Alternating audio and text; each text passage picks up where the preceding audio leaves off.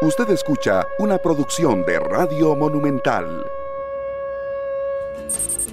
Días, muy buenos días, Costa Rica.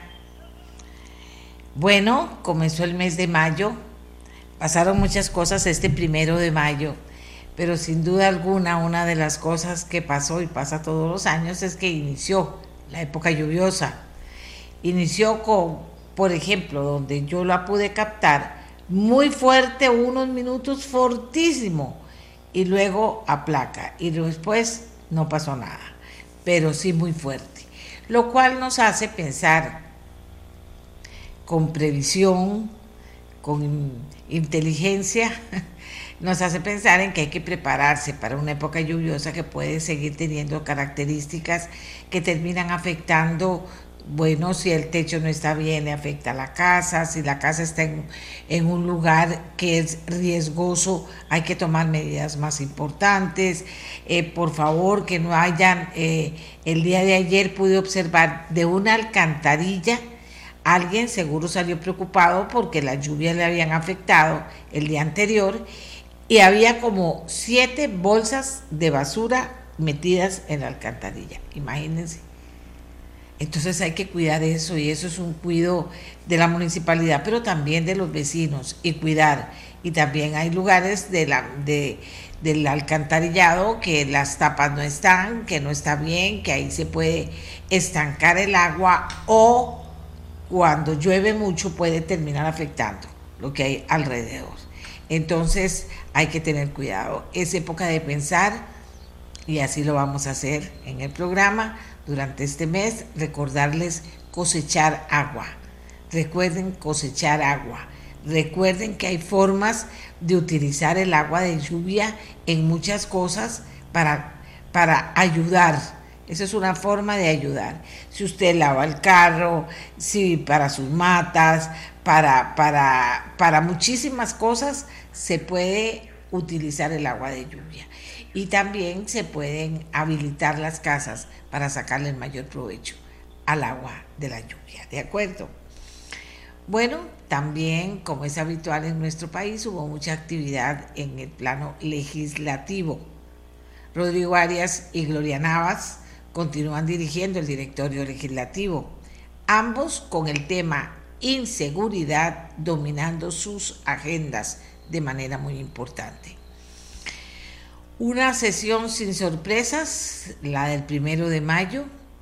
Desde hace rato se viene diciendo, se ha hecho énfasis por parte de quienes analizan este primer año legislativo que falta diálogo y acción. Bueno, ayer así lo reconocieron muchos diputados. Qué dicha para que esto finalmente termine incidiendo en una asamblea legislativa que converse más en una asamblea legislativa que sea más efectiva y eficiente. ¿Qué significa eso? Muchas cosas.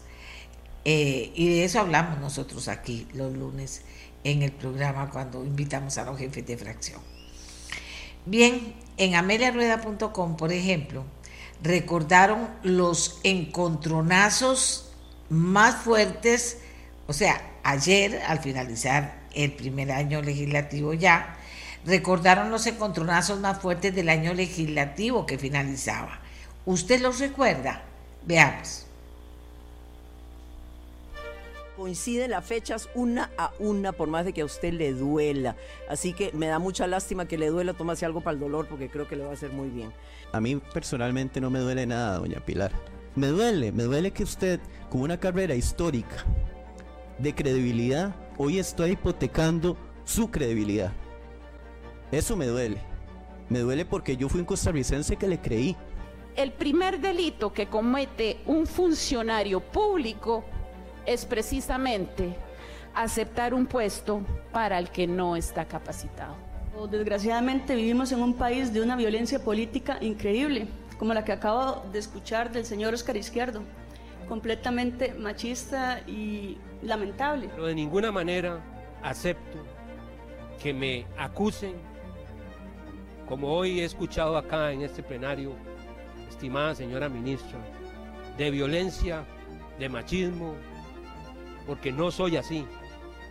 que cuando no se tiene las condiciones, las competencias, las cualidades y las capacidades, debería dejar el puesto para que una persona venga y supla con las condiciones, con el liderazgo y las capacidades. Le pregunto, señor ministro, ¿usted se, se siente con la capacidad, con el liderazgo para dirigir esa institución y para ordenar este país en seguridad? Vea, mi trayectoria, empecé siendo policía.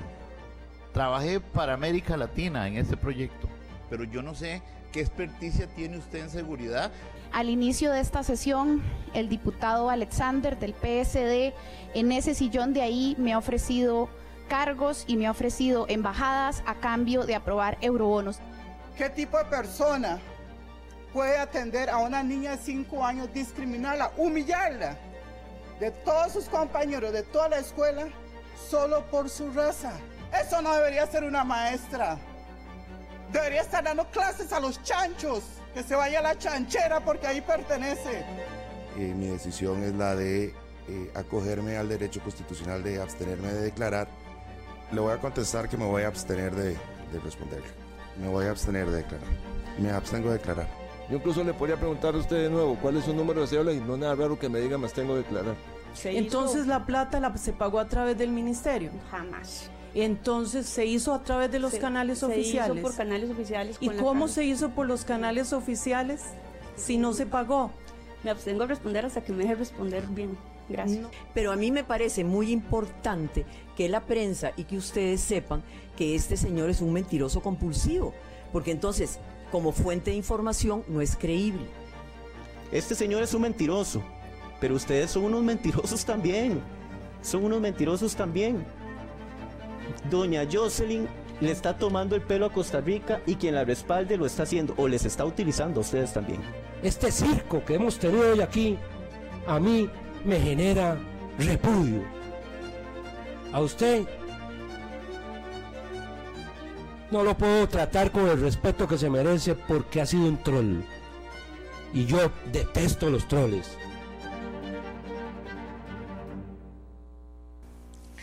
Bueno, esto fue parte de lo que vimos en la Asamblea y oímos en la Asamblea Legislativa. Eh, ¿Tendremos más de lo mismo? ¿Tendremos cambios? importantes en el actuar y en, el, en la forma de hacer y decir las cosas en la Asamblea Legislativa. Vamos a ver qué pasa este año que está empezando precisamente ayer y que ya hoy comienza a trabajar.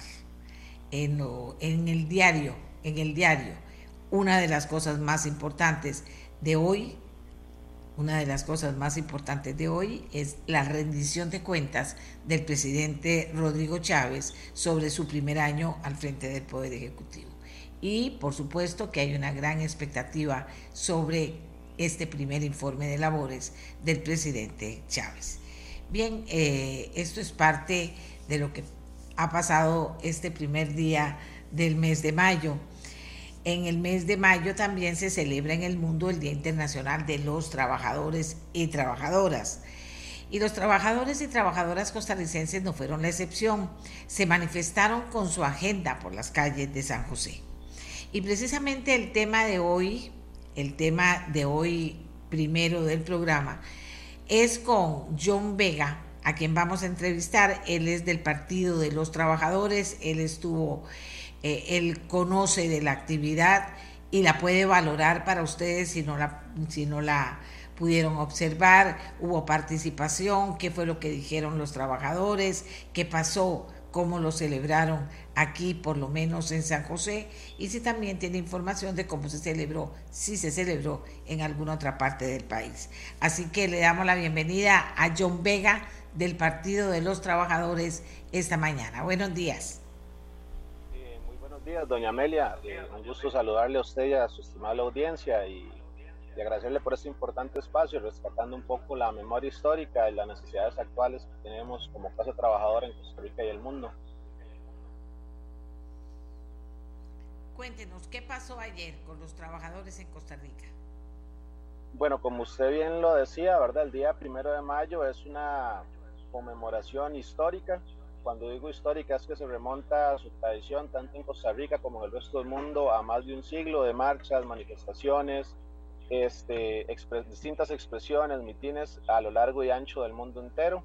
decir, ayer sin distingo de lengua, de religión, de banderas este, nacionales, hubo manifestaciones en todo el mundo eh, conmemorando eh, esta gesta histórica, de, que rememora primero la gesta de 1886, ¿verdad?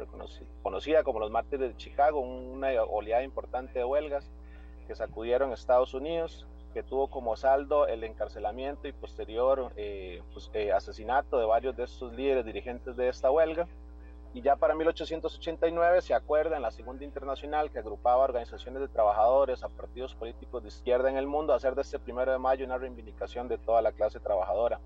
En Costa Rica se tienen registros de que ya desde 1913, de la, mano de destacados intelectuales como Carmen Lira o Mardengo, se conmemoró el primero de mayo y después ya en los, desde los años 30 hasta la fecha, de manera bastante regular, se ha conmemorado en el país esta gesta histórica. Entonces, el primer objetivo de la marcha del día de ayer es recordar eh, que como clase trabajadora eh, nos hemos organizado por ya más de un siglo para obtener conquistas que hoy día se ven amenazadas en Costa Rica y en el mundo.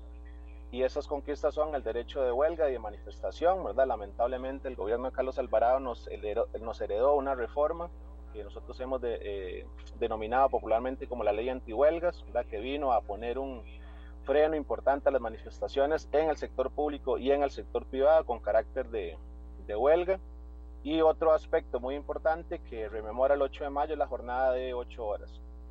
Entonces, la marcha del día de ayer, además de tener ese componente histórico, creo que hubo un eje común que agrupó a las organizaciones sindicales, políticas, como el Partido de los Trabajadores, organizaciones sindicales como UDECO, un esfuerzo, organización sindical en La Dos Pinos, eh, trabajadores sin tierra de la zona norte, agrupados en la Alianza Campesina de la zona norte, que nos manifestamos el día de ayer, es la eh, preocupación o el rechazo al acuerdo que yo he llamado los dos Rodrigos, Rodrigo Chávez y Rodrigo Arias, eh, que fue respaldado por una mayoría de diputados para intentar discutir y eventualmente aprobar a golpe de tambor la reforma a las jornadas de trabajo. Es decir, vea usted que hace más de un siglo venimos luchando, costó mucho esfuerzo conquistar una jornada de ocho horas, que básicamente partía del principio muy básico de que las personas trabajadoras tengamos eh, ocho horas de trabajo, ocho horas de descanso para poder reponer nuestras fuerzas y ocho horas para nuestra vida familiar, para formarnos, para recrearnos. Y eso se logró conquistar en distintos momentos a lo largo del mundo. Y hoy en Costa Rica más bien se intenta echar la rueda para atrás. Es decir, se habla en un proyecto de modernización cuando en realidad lo que volvemos es hacia un pasado este, muy lamentable, ¿verdad? Donde los trabajadores laboraban 12, 14, hasta 16 horas este, sin pago de horas extras, que es básicamente el saldo que va a traer este proyecto de la famosa jornada 4x3. Y hay otra serie de reivindicaciones, ¿verdad? Hoy venía escuchando el noticiero, ¿verdad? Hoy, decir, hoy Rodrigo Chávez presenta su informe. Tras un año de gestión, nosotros podemos decir como trabajadores que no hay un solo proyecto que se haya discutido en la Asamblea Legislativa, una sola acción del gobierno que vaya en el sentido de reivindicar y garantizar las necesidades más básicas que tenemos de trabajo, techo, educación, salud, y más bien las medidas del gobierno han apuntado en dos sentidos. En un sentido, a favorecer a sectores que podríamos casi que mencionar algunos con nombres y apellidos, ¿verdad? Muy vinculados a su campaña, a su financiamiento electoral, este, y en otro sentido reproducir el modelo heredado por sus anteriores gobiernos y es contradictorio porque don Rodrigo Chávez llegó a la silla presidencial eh, mucho cuestionando a sus herederos, ¿verdad? Del partido, eh, a, sus antecesores del partido, perdón, eh, Liberación Nacional y el PAC. Y una vez en el gobierno está aplicando el mismo modelo que ellos aplicaron.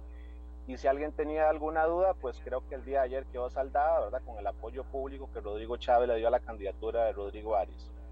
Ayer como trabajadores eh, salimos a manifestarnos a decir que en lugar de aprobar una jornada de 12 horas diarias deberíamos de reducir la jornada a 40 horas. Sí, en muchos países hoy la discusión es, la, sí, cuatro días laborales, pero con jornadas de 32 horas sin reducción del salario. Y en Costa Rica más bien nuestra clase política quiere seguir recargando el, el, el, el peso del trabajo sobre las familias trabajadoras. Eh, Rodrigo Chávez decía, y recuerdo muy bien leer y escuchar en los debates que iba a acabar con el alto costo de vida. Bueno, llegamos a febrero con la inflación más alta en 10 años, con salarios congelados, es decir, el aumento que se dio o que se aprobó para este primer semestre ni siquiera compensa la inflación que los trabajadores tuvieron en el sector privado Y en el sector público, como ya sabido, tenemos los salarios congelados ya hace varios años y una ley de empleo público que básicamente a los funcionarios actuales que ya estamos va a congelar probablemente por unos 10 años más eh, los salarios, mientras que todo sigue creciendo eh, y eh, los salarios no dan. Una situación que cada vez es peor para la clase trabajadora. Es ayer marchábamos por porque hayan opciones de empleo, ¿verdad? Es decir, 300 mil más o menos se ha mantenido en los últimos años el desempleo, casi un millón de personas trabajando en la precariedad, en la informalidad. Este, la mayoría de ese componente de trabajos precarizados y desempleados son mujeres que no tienen opciones de cuidado, que se exponen a las peores formas de violencia en nuestra sociedad. Y el gobierno, en lugar de eso, lo que intenta más bien es aumentarles las jornadas de trabajo a esas mujeres, seguir favoreciendo a sus amigos con muy buenos negocios, este, terminar de de desmantelar el poco patrimonio público que queda con la venta del BCR y por eso hay dos prioridades y como clase trabajadora pues tenemos que organizarnos para defender nuestra agenda. Yo de la marcha ayer quedo muy contento, primero por ver el esfuerzo que están haciendo organizaciones del sector privado que se manifestaron ayer en su día feriado, aunque muchos fueron igualmente convocados a laboral, se negaron a asistir y ejercieron ese día feriado para poder manifestarse. Mencioné algunas de ellas, ¿verdad? Como el caso de los compañeros de este, la cooperativa Dos Pinos, que es una empresa de carácter transnacional, aunque, se aunque está eh, configurada bajo el modelo asociativo eh, cooperativo. Este, un importante grupo de trabajadores organizados del sector público y por lo menos yo vengo participando en las marchas del primero de mayo desde este, el año 2003, es decir, tengo 20 años, hace 20 años que participo, este, y creo que fue una de las más numerosas producto de esa bronca, que no solo no se comió Rodrigo Chávez, sino que la sigue reproduciendo, ¿verdad? Le generó bronca a los productores por su ruta del arroz, le generó bronca a los policías por el atropello de sus derechos y le sigue generando bronca a toda la clase trabajadora que aunque confió en él, una vez más se ve defraudada y ve cómo sus intereses son puestos en un segundo tercer lugar o ni siquiera aparecen en escena para favorecer la misma gente que ha gobernado. Yo ayer escuché parte del discurso de Rodrigo Arias y me parecía profundamente hipócrita decir que seguíamos en deuda con las familias más pobres. Pero es decir, en mi pueblo se le decía carebarro a la gente que sabía que debía y debía por muchos años y nunca pagaba. Si Rodrigo Arias tiene, si mi memoria no me falla, por lo menos más de 30 años de estar en la, en la escena pública de este país, siendo regidor, siendo ministro, siendo presidente de la Asamblea Legislativa, siendo precandidato presidencial. Y bueno, ayer que asume dice que reconoce que siguen teniendo una gran deuda. La única forma de pasar factura y cobrar esa deuda, creemos nosotros desde el Partido de los Trabajadores, es no albergar ninguna confianza en este gobierno y organizarnos de manera independiente para volver, para volver a retomar las calles como lo hicimos el día de ayer y como estamos seguros va a haber que hacerlo para evitar que nos, que nos cambien la jornada de trabajo. Yo espero poderle heredar a mis hijos una jornada de ocho horas que otra gente conquistó, producto de sudor, lágrimas, muchísimo esfuerzo, y que ahora con la excusa de la productividad, de la modernización laboral, quieren echar, eh, echar a la basura. Y como ves, un escenario muy amplio, ¿verdad? que va desde el plano internacional hasta las reivindicaciones más inmediatas que hoy tenemos como trabajadores y trabajadoras. John, dígame una cosa. Está bien, la crítica de ustedes, los intereses que ustedes plantearon como fundamentales, está el tema este de las jornadas eh, 4-3 por parte del movimiento de trabajadores organizado. Eh, recuerde que hay también otro grupo de trabajadores que apoya las jornadas 4-3 y que esta es una discusión que se ha llevado y que se ha traído. Vamos a ver en qué para finalmente en la Asamblea Legislativa quien tiene la última palabra. Pero yo le quería preguntar, como trabajadores también no era una oportunidad, John, de plantear, a ver, soluciones, por ejemplo, al desempleo, por ejemplo, que ustedes lo están viviendo, eh, eh, se está viviendo la clase trabajadora. ¿No era también una oportunidad para eso? ¿Se dio en alguna medida? ¿No se dio? ¿Por qué, estuvo ausente? Si realmente estuvo ausente de las eh, preocupaciones de la clase trabajadora costarricense? Bueno, primero, este, bueno, en el caso del Partido de los Trabajadores, ayer repartimos un pequeño volante autofinanciado, producto de nuestro propio esfuerzo, que plantea medidas muy concretas eh, que se podrían aplicar en el país para enfrentar el profundo desempleo. Nosotros creemos que en lugar de estar aumentando la jornada a 12 horas en los sectores más productivos del país, que vienen creciendo arriba del 20%, que no pagan impuestos, como el régimen de zonas francas, porque tienen un régimen de privilegio, deberíamos de discutir una jornada de 40 horas sin reducción del salario para repartir esa, eh, e, esas horas de trabajo entre más personas. Hemos señalado, por ejemplo, la necesidad de un agresivo plan de obras públicas que, este, que vaya en el sentido no solo de garantizar servicios como lo que necesita la clase trabajadora, sino también de generar más puestos de trabajo. Y nótese que el gobierno más bien va en el sentido contrario, ¿verdad? de frenar la inversión en obra pública de la caja, de mantener el modelo de concesión de obra pública que drena los recursos públicos, seguir favoreciendo corporaciones internacionales que brindan servicios con infraestructura que haya es pública, como el tema de la eh, revisión técnica de la revisión técnica vehicular.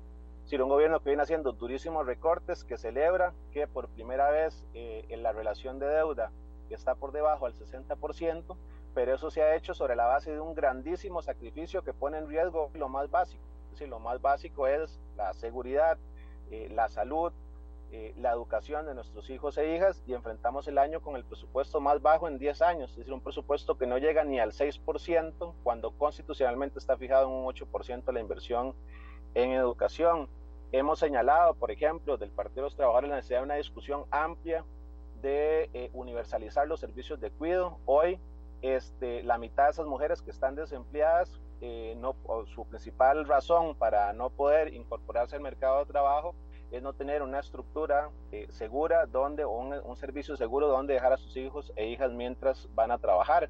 Y entonces no es casualidad que aunque el desempleo está este, en una tasa del 11%, el desempleo en las mujeres en relación a los hombres llega a un casi un 16%. Es decir, en esta sociedad las mujeres siguen siendo castigadas este, de distinta manera. Entonces, si hay posibilidad, lo que pasa es que la agenda del gobierno, de los diputados, va en un sentido completamente opuesto a nuestras reivindicaciones.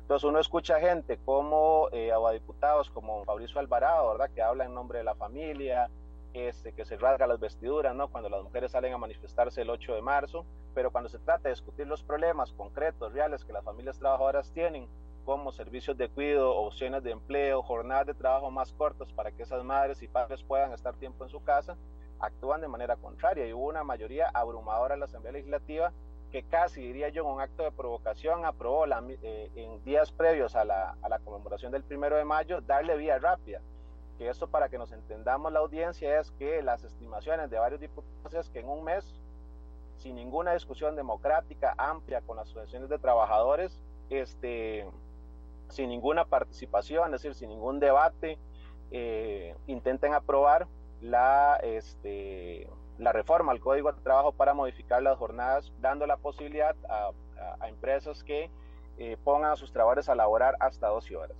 Y se dice, bueno, en este país es opcional no hay absolutamente nada en la relación obrero-patronal hoy en Costa Rica que sea opcional. La única opción que los empresarios le plantean a los trabajadores en un régimen de dictadura patronal es o lo toma o lo deja si no hay 300 mil personas haciendo fila presionando por un puesto de trabajo.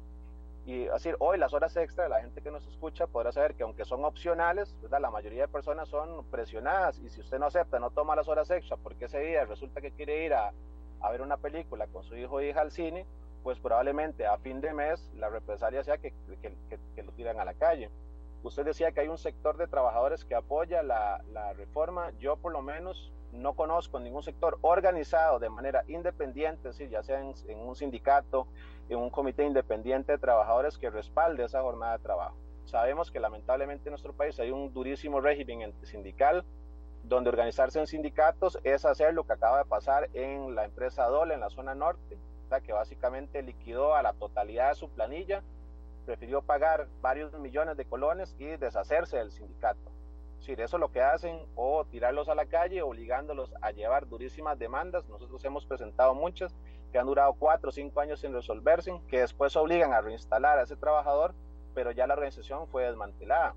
Entonces, si a mí me dicen que una organización de trabajadores, por ejemplo, es una asociación solidarista, yo debatiría profundamente eso. Para mí la organización natural de los trabajadores son sus sindicatos, sus organizaciones democráticas de manera independiente y ese esfuerzo es hoy prácticamente imposible, pues un esfuerzo titánico de realizar en la empresa privada. Entonces, bajo un régimen, los trabajadores no pueden manifestarse, no pueden organizarse decir que están apoyando la jornada de las 8 horas eh, me parece que es completamente incorrecto. La jornada de las 12 horas, perdón, me parece que es completamente incorrecto. Entonces, si hay una agenda de la clase trabajadora. Desde el PT presentamos y debatimos un importante programa en el proceso electoral, bastante antidemocrático, por cierto, que ocurrió hace ya poco más de, poco más de un año. Y seguimos llamando a estas organizaciones que se manifestaron ayer y otras que no estuvieron y a la clase trabajadora de este país para que junto con el PT, junto con organizaciones sindicales en el sector privado y el sector público, clamemos por esa demanda, porque hubo, es cierto, hay que decirlo lamentablemente, una especie de compás de, espera, ese casi 80% de popularidad que ya se viene reduciendo el gobierno era un anhelo de que algo cambiara en el país. Y hoy tenemos que decir que nada cambió. Es decir, elegimos un nuevo presidente con un discurso altisonante para que el PLN y los áreas sigan dirigiendo la Asamblea Legislativa. Ese es el cambio que heredó Rodrigo, Rodrigo Chávez. Es decir, elegimos un presidente que ya había sido ministro y que defiende a capa y espada la regla fiscal, aunque eso amenaza servicios básicos como la educación, eh, la atención de las necesidades de las mujeres trabajadoras, la atención de la, de la educación. Eligieron a Rodrigo Chávez diciendo que iba a acabar con con, con, los negocios de unos pocos y lo que tenemos es a grandes autobuseros sentados en el Consejo de Transporte Público, a concesionarios eh, de los puertos favorecidos, inclusive con la posibilidad de que hayan ampliaciones con financiamiento público, repitiendo esa receta neoliberal, ¿verdad? De que cuando hay buenos negocios son privados, pero cuando hay que poner plata que sea del Estado y que sea de todos los contribuyentes este, o tenemos a grandes arroceros frotándose las manos con la importación de arroz y cuando yo voy todas las quincenas a comprar el arroz, no siento que haya bajado, ni va a bajar porque la lógica no es esa. La lógica es favorecer, aumentar las ganancias de los importadores o de los agroindustriales al precio de prácticamente barrer eh, la poca producción nacional que ya, que ya se hacía. Entonces, el primero de mayo sí hay una agenda de la clase trabajadora. Lo... Eh, eh, se nos ha acabado el tiempo, pero le quería pasar antes de determinar una de las, de, de, lo que me están diciendo aquí las personas que están escuchando el programa.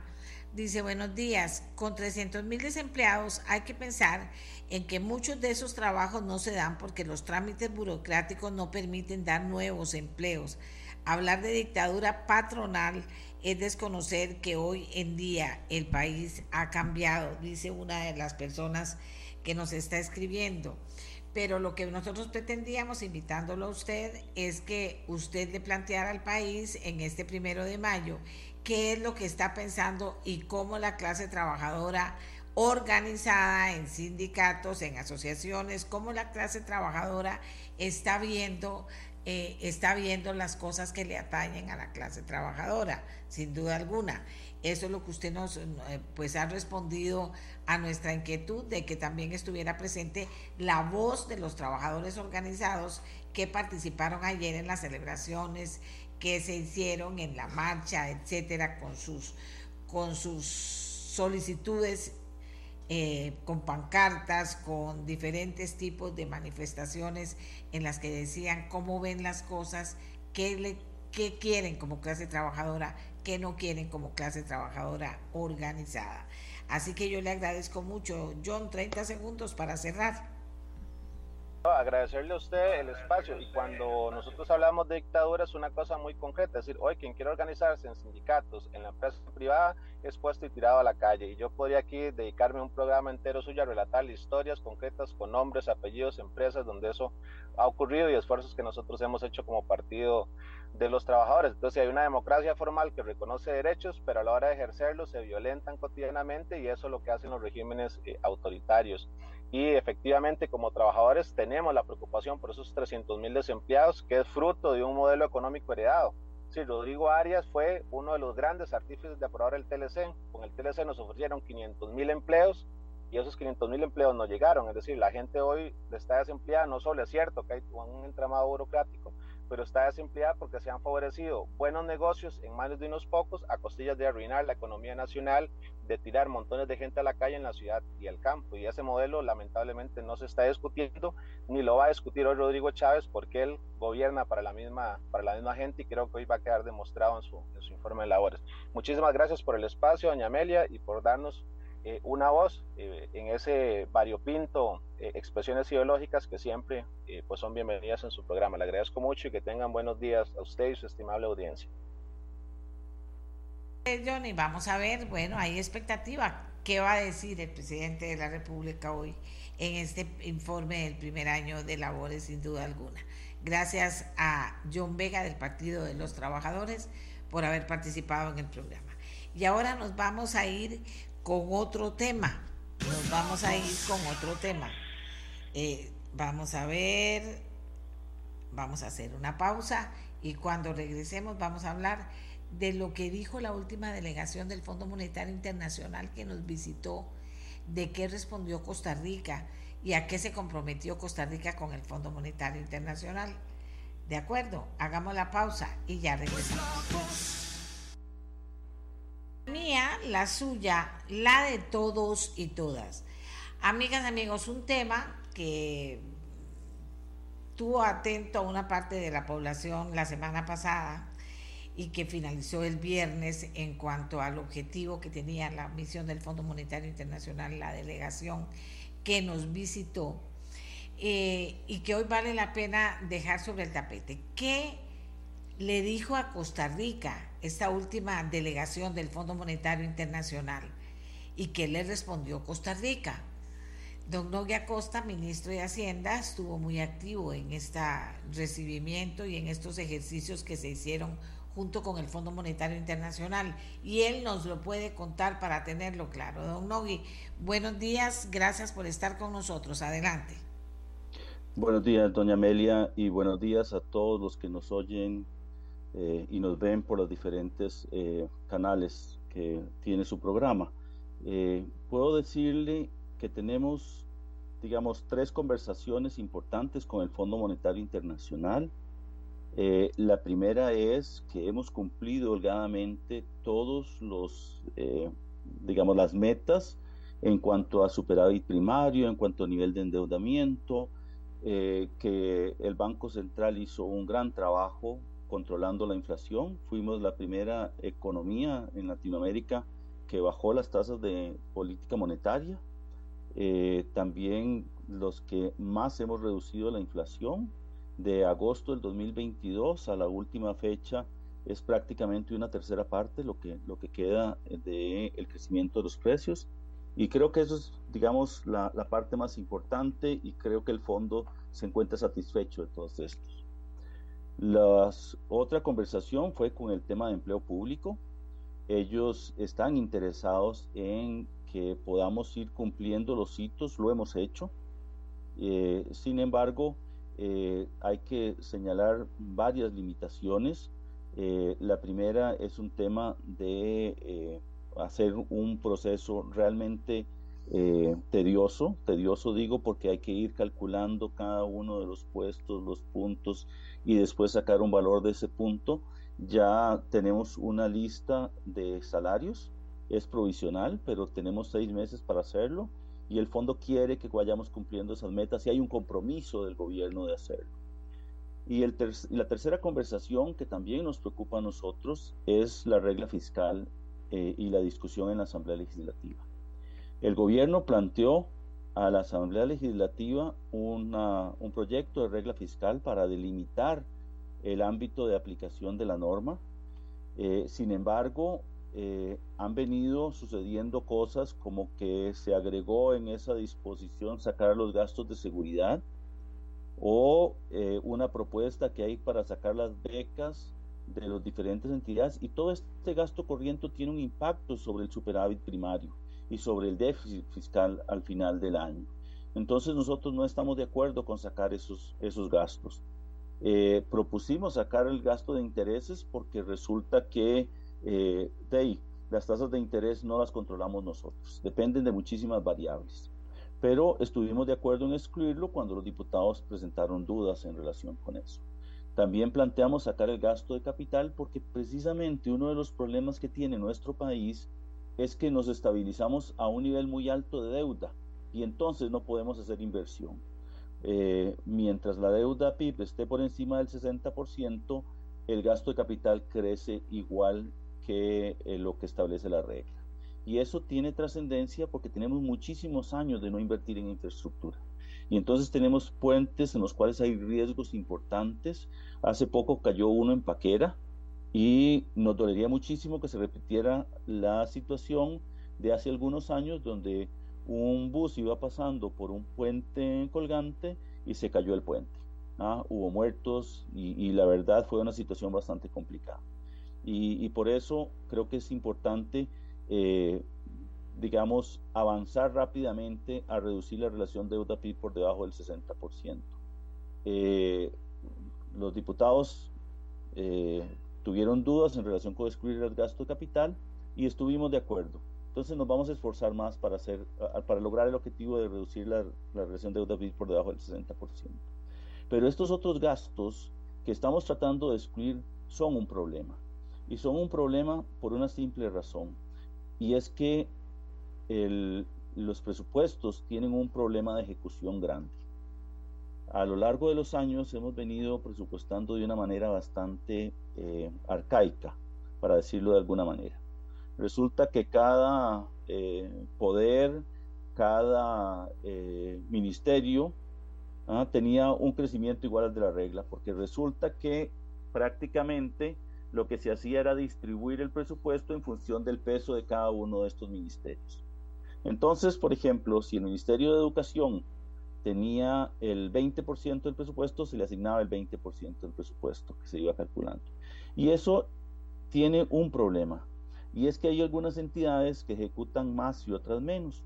A ver, cuando usted llega y ve al Ministerio de Obras Públicas y Transportes que tiene una ejecución del 85%, que se le puede, este, digamos, justificar en función de algunos problemas de presupuesto, de, ejecución, de licitaciones, etcétera, pero resulta que ese 15% de su presupuesto pudo haber sido utilizado en seguridad, pudo haber sido utilizado eh, en otro ministerio que tal vez tuviese alguna necesidad de, eh, ya sea puntual o de crecer como tal.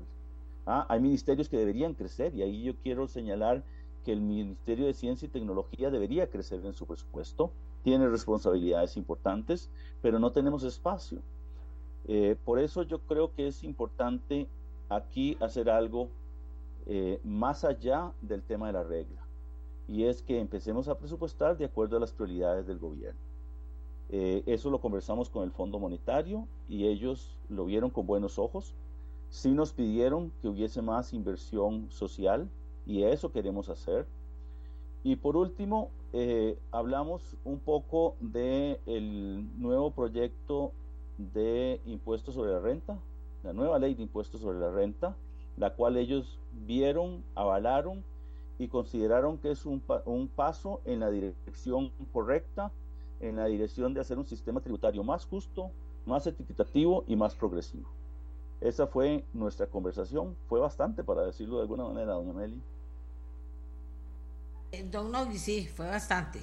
Eh, yo lo que no termino de entender con claridad es el tema de la regla fiscal. Bueno, porque como eh, estuvimos como periodistas en todo lo que fue la discusión, la votación, finalmente ponerlo a andar, lo que podría significar. Y comenzó después todo ese movimiento de que no me metan la regla fiscal, no me metan la regla fiscal, no me metan la regla fiscal. Y entonces la gente dice, con, con aquí me están diciendo y con verdad, entonces ¿para qué tanta cosa y para qué tanta regla fiscal? Si al final no va a pasar nada tampoco con la regla fiscal. Al final se habla, se dice pero en todos los niveles se dice, bueno, si tienen razón, si tienen razón, entonces no les vamos a aplicar la regla fiscal. ¿Cómo queda en esta conversación con el fondo el tema de la regla fiscal realmente? Ellos también dicen, bueno, hagan como ustedes quieran, o ellos dicen, sí, entendemos que tanta gente tiene, no puede quedar, eh, no se la puede obligar con la regla fiscal, o ellos dicen, cumplan con la regla fiscal, y nosotros qué respondemos. ¿Me explico, don Nogui? Sí, señora. Tal vez hay que aclarar un tema antes que cualquier otra cosa. Cuando se discute allá por el 2018 el tema de la regla, estamos enfocados en el sector público. Pero resulta que el clasificador eh, del sector público involucra una serie de entes que no necesariamente tendrían que estar en regla. Le voy a poner el ejemplo más claro el Colegio de Periodistas. Usted sabe que el Colegio de Periodistas está afecto a la regla fiscal. ¿Y qué incidencia tiene el Colegio de Periodistas sobre el déficit fiscal del gobierno?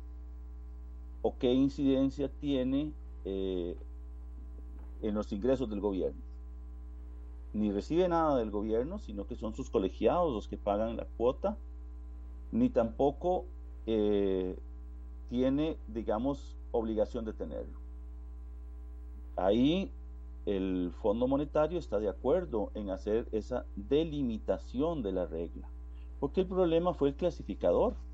Y entonces tenemos una serie de entes públicos no estatales, por ejemplo, el ICAFE, por ejemplo, Laica, por ejemplo, Corfoga, y una serie de entidades que no reciben recursos del gobierno.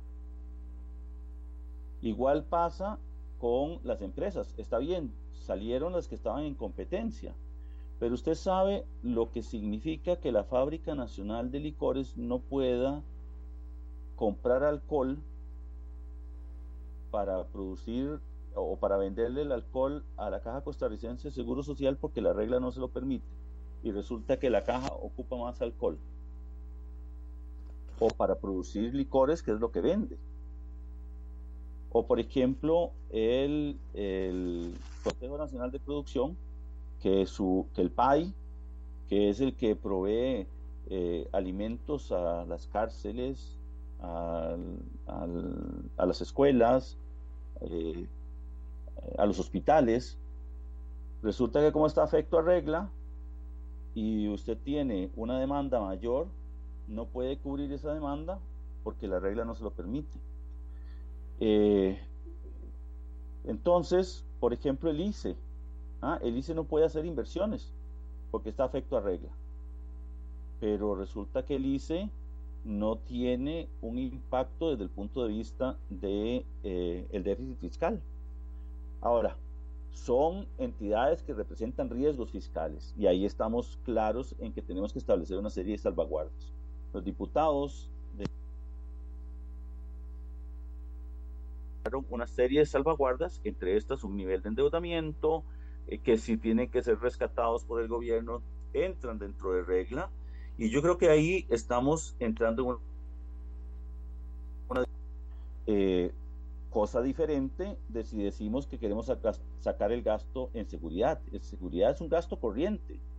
Eh, tiene un impacto desde el punto de vista fiscal. Ah, o si sacamos las becas, claro que tiene un impacto desde el punto de vista fiscal. Pero ahí es donde yo creo que la discusión es importante, que se ha profundizado en la Asamblea Legislativa. Las, eh, autoridades del Fondo Monetario Internacional han entendido la dinámica de esto y lo que nos dicen es, tengan cuidado con la, con la regla fiscal porque es un ancla para poder asegurar un gasto eh, que no se dispare, que, no haya un crecimiento exagerado del gasto. Y, en esa es la dirección en la que vamos.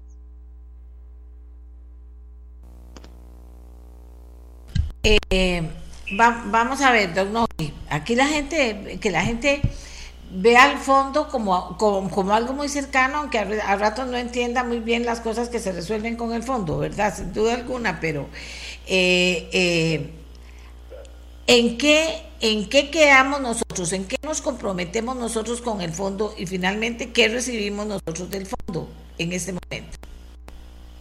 A ver, nosotros tenemos dos compromisos con el Fondo Monetario Internacional. El primer compromiso es un crédito para que se llama de facilidad ampliada, ¿verdad? Un crédito facilidad ampliada. Y este era una serie de compromisos que asumió el gobierno anterior y que tienen que cumplirse para que nos hagan un desembolso de recursos. Ese, eh, ese primero era por un monto de 1.700 millones de dólares. Y ahora tenemos otro que nos lo dio el Fondo de Resiliencia Climático, el, RST, eh, que es un crédito por aproximadamente 725 millones de dólares que está enfocado en fortalecer la gestión de Costa Rica para luchar contra el cambio climático.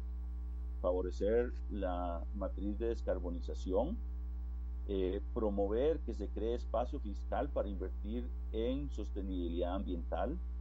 Y en ese sentido, este crédito está en la Asamblea Legislativa. Esperamos que sea aprobado pronto para que pueda ser desembolsado ahora en junio, dado que ya eh, la misión del fondo avaló eh, digamos, el cumplimiento de las metas por parte de Costa Rica y ahora tiene que ser llevado al board para su aprobación y posterior desembolso de los recursos. Eh, eso es lo que hace el fondo. El fondo define una estrategia junto con el país para, para, digamos, para sanear sus finanzas, para mejorar sus perspectivas de crecimiento y lo acompaña con un crédito. Eso es lo que hace el Fondo Monetario. Exacto, nos presta plata, don, don, don Nogui en última instancia, ¿verdad? Bueno, deudas y más deudas. Sí, señor. Eh, ahora, ¿qué, que, que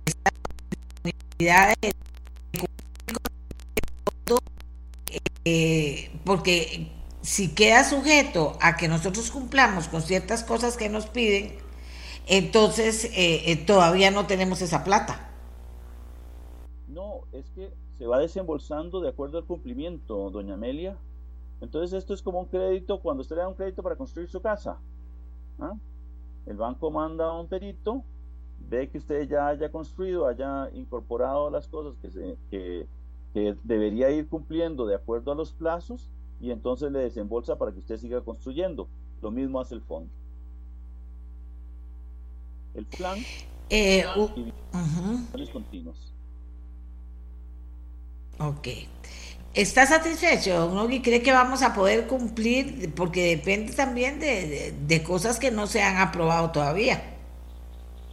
Mire, doña Amelia, eh, nosotros cuando llegamos al gobierno dijimos que íbamos a cumplir y que no íbamos a ir a la asamblea con esa popurrí de, de proyectos de ley que buscaban generar ingresos. Hemos logrado eh, a través de una gestión eficiente de los impuestos, una gestión efectiva de la deuda y una, eh, digamos, control estricto, estricto del gasto, cumplir con las metas. Presupuestariamente en el 2023 ya estamos eh, seguros de que vamos a cumplir y estamos trabajando en el presupuesto del 2024 para asegurar el cumplimiento de las metas.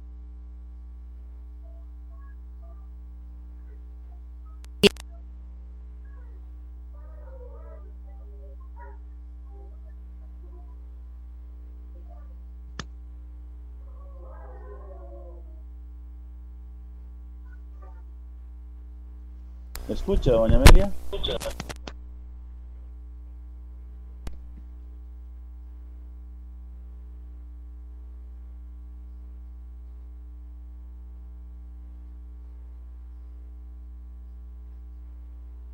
que pasan aquí. ¿Me escucha, doña Amelia? Yo sí lo escucho.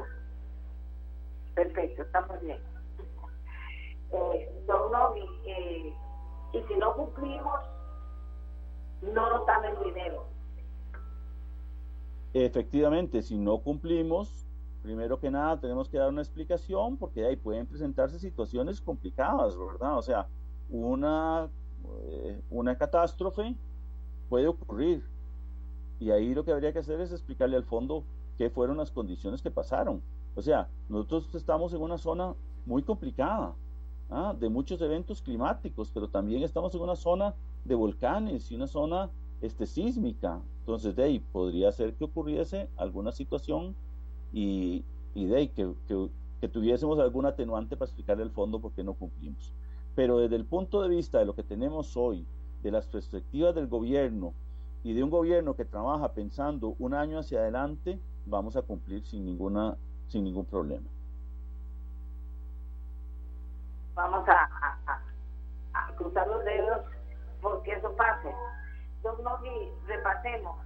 ¿Cómo ve la situación usted en este momento? Seguimos con el tema, a pesar de que se subieron las tasas eh, en el banco, seguimos con la, eh, por parte del Banco Central, seguimos gente muy, eh, teniendo gente muy angustiada por las deudas que tienen en los bancos. Está el tema del dólar que subió un poco, no sabemos si va a bajar. Yo sé que usted no es el que maneja eso, pero ¿cómo ven la situación en este momento? ¿Qué están haciendo las autoridades económicas sobre particular a esta altura de lo que nos ha sucedido? A ver, yo creo que aquí hay que eh, tomar en consideración dos cosas, doña Amelia. El mercado cambiario cada vez es un mercado más competitivo y responde a las dinámicas de la oferta y la demanda y eso va a hacer que sea más volátil. Eh, ya no estamos en la época en donde estábamos con las mini evaluaciones y todos sabíamos cuál iba a ser el tipo de cambio la siguiente semana, esta vez no. Hay una volatilidad que es importante que las personas vayan tomando en consideración a la hora de tomar sus decisiones de endeudamiento. El segundo lugar, le digo que las tasas de interés, por lo menos el Ministerio de Hacienda, en estos tres meses, cuatro meses que tenemos, hemos bajado la tasa de interés a cinco años plazo en 200 puntos base. Esperamos que eso tenga un impacto eh, pronto en la tasa eh, básica pasiva, no solamente porque el Banco Central también ya ha bajado este, primero 50 puntos bases y ahora 100 puntos base eh, para tratar de, de, que la tasa básica pasiva, que es la que define los, los créditos, ¿verdad? La que, el determinante de los créditos baje pronto. Eh, yo lo dije cuando estábamos en la discusión de eurobonos, históricamente, eh, un año después de que se, han, se ha hecho la emisión, las tasas de interés han bajado 400 puntos base en el mercado financiero y la tasa básica pasiva ha bajado entre 200 y 300 puntos base. Nosotros esperamos que eso sea más pronto y que para el tercer trimestre o, digamos al final del tercer trimestre ya estemos con una tasa eh, básica pasiva más baja y que los costarricenses puedan sentir un alivio en sus deudas.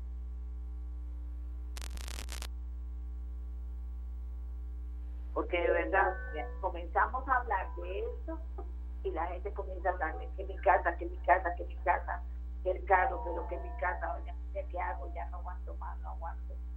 Vamos a ver finalmente si efectivamente se logra, se logra hacer algo. Bueno, vamos a hacer una pausa, porque como se darán cuenta, tenemos un problema con el micrófono.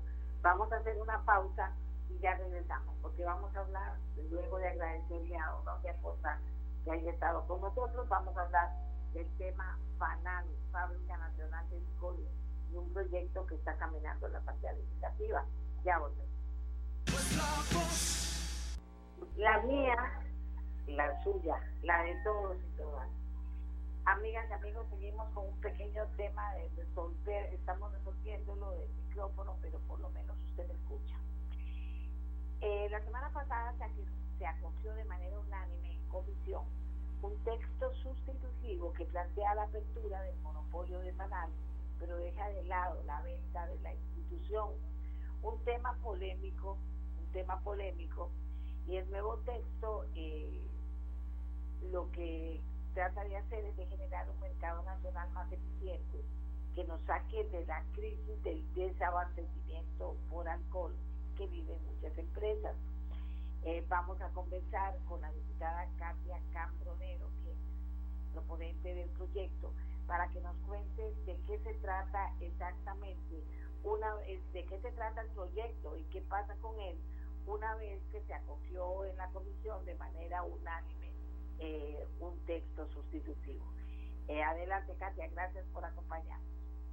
Hola, doña Amelia, buenos días a todos los costarricenses que nos siguen. Muchísimas gracias por darme la oportunidad de explicar a los costarricenses este, este proyecto o este texto sustitutivo que es muy importante en un mercado que todavía es un monopolio estatal, absurdamente, y donde hemos tenido recomendaciones tanto de la OCDE eh, como de la COPROCOM, que es la Comisión para la Competitividad, eh, donde nos dicen que es importante la apertura de este mercado.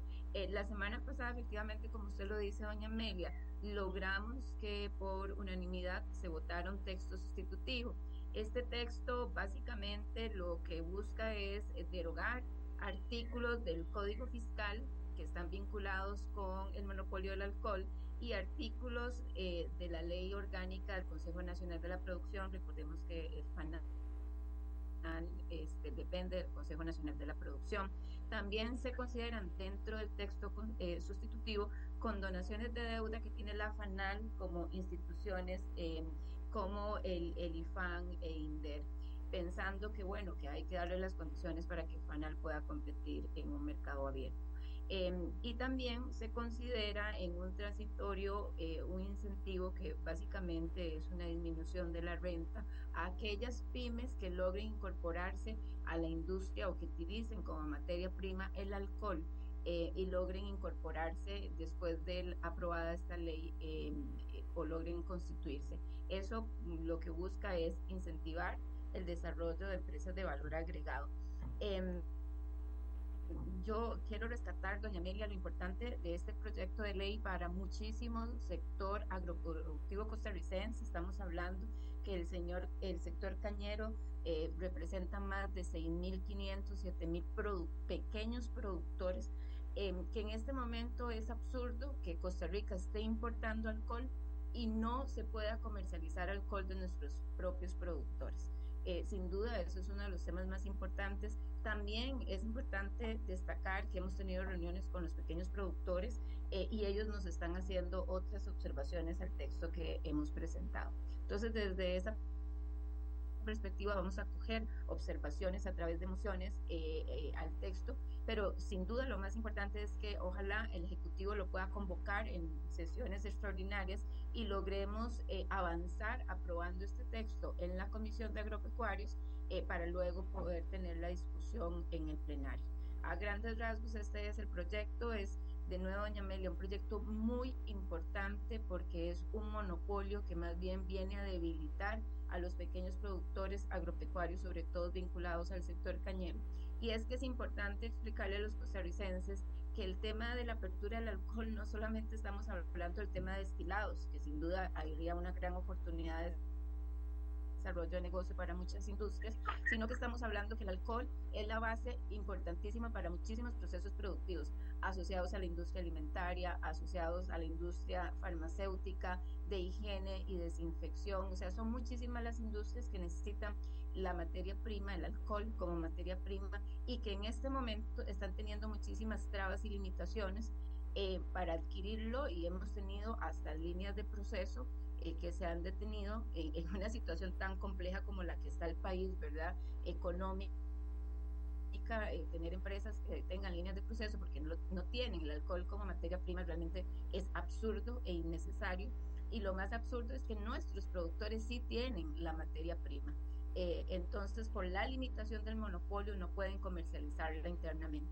En Costa Rica estamos teniendo, y esto es importante que, todos también los costarricenses lo conozcan, em, eh, hay algunas industrias que están agregando valor, o sea, están transformando el alcohol, ya sea en destilados o otro tipo de producto, y tienen que sacarlo del país, producirlo fuera de Costa Rica y volverlo a importar a Costa Rica. Imagínense la mano de obra que estamos dejando de emplear, eh, sobre todo en las zonas rurales, hay que, hay que tener claro, ¿verdad?, que, que, la caña es un producto de los más importantes que tiene el país.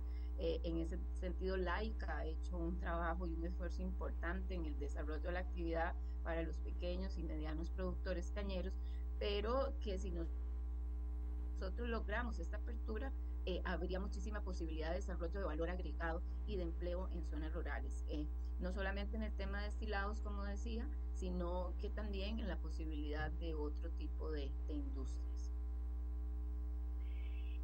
Vamos a ver, eh, es un tema, es un tema polémico, sin duda alguna, siempre que se habla de esto se generan un montón de posiciones, unas apasionadas a favor, otras apasionadas en contra. Entonces, con esta situación, eh, eh, Katia, con la posibilidad de que este proyecto sea una realidad, ¿de cuánto tiempo de discusión y otras estaríamos hablando para que finalmente llegara a plenario, eh, se aprobara, digamos, y se pudiera poner en práctica una serie de medidas que se necesitan en el sector?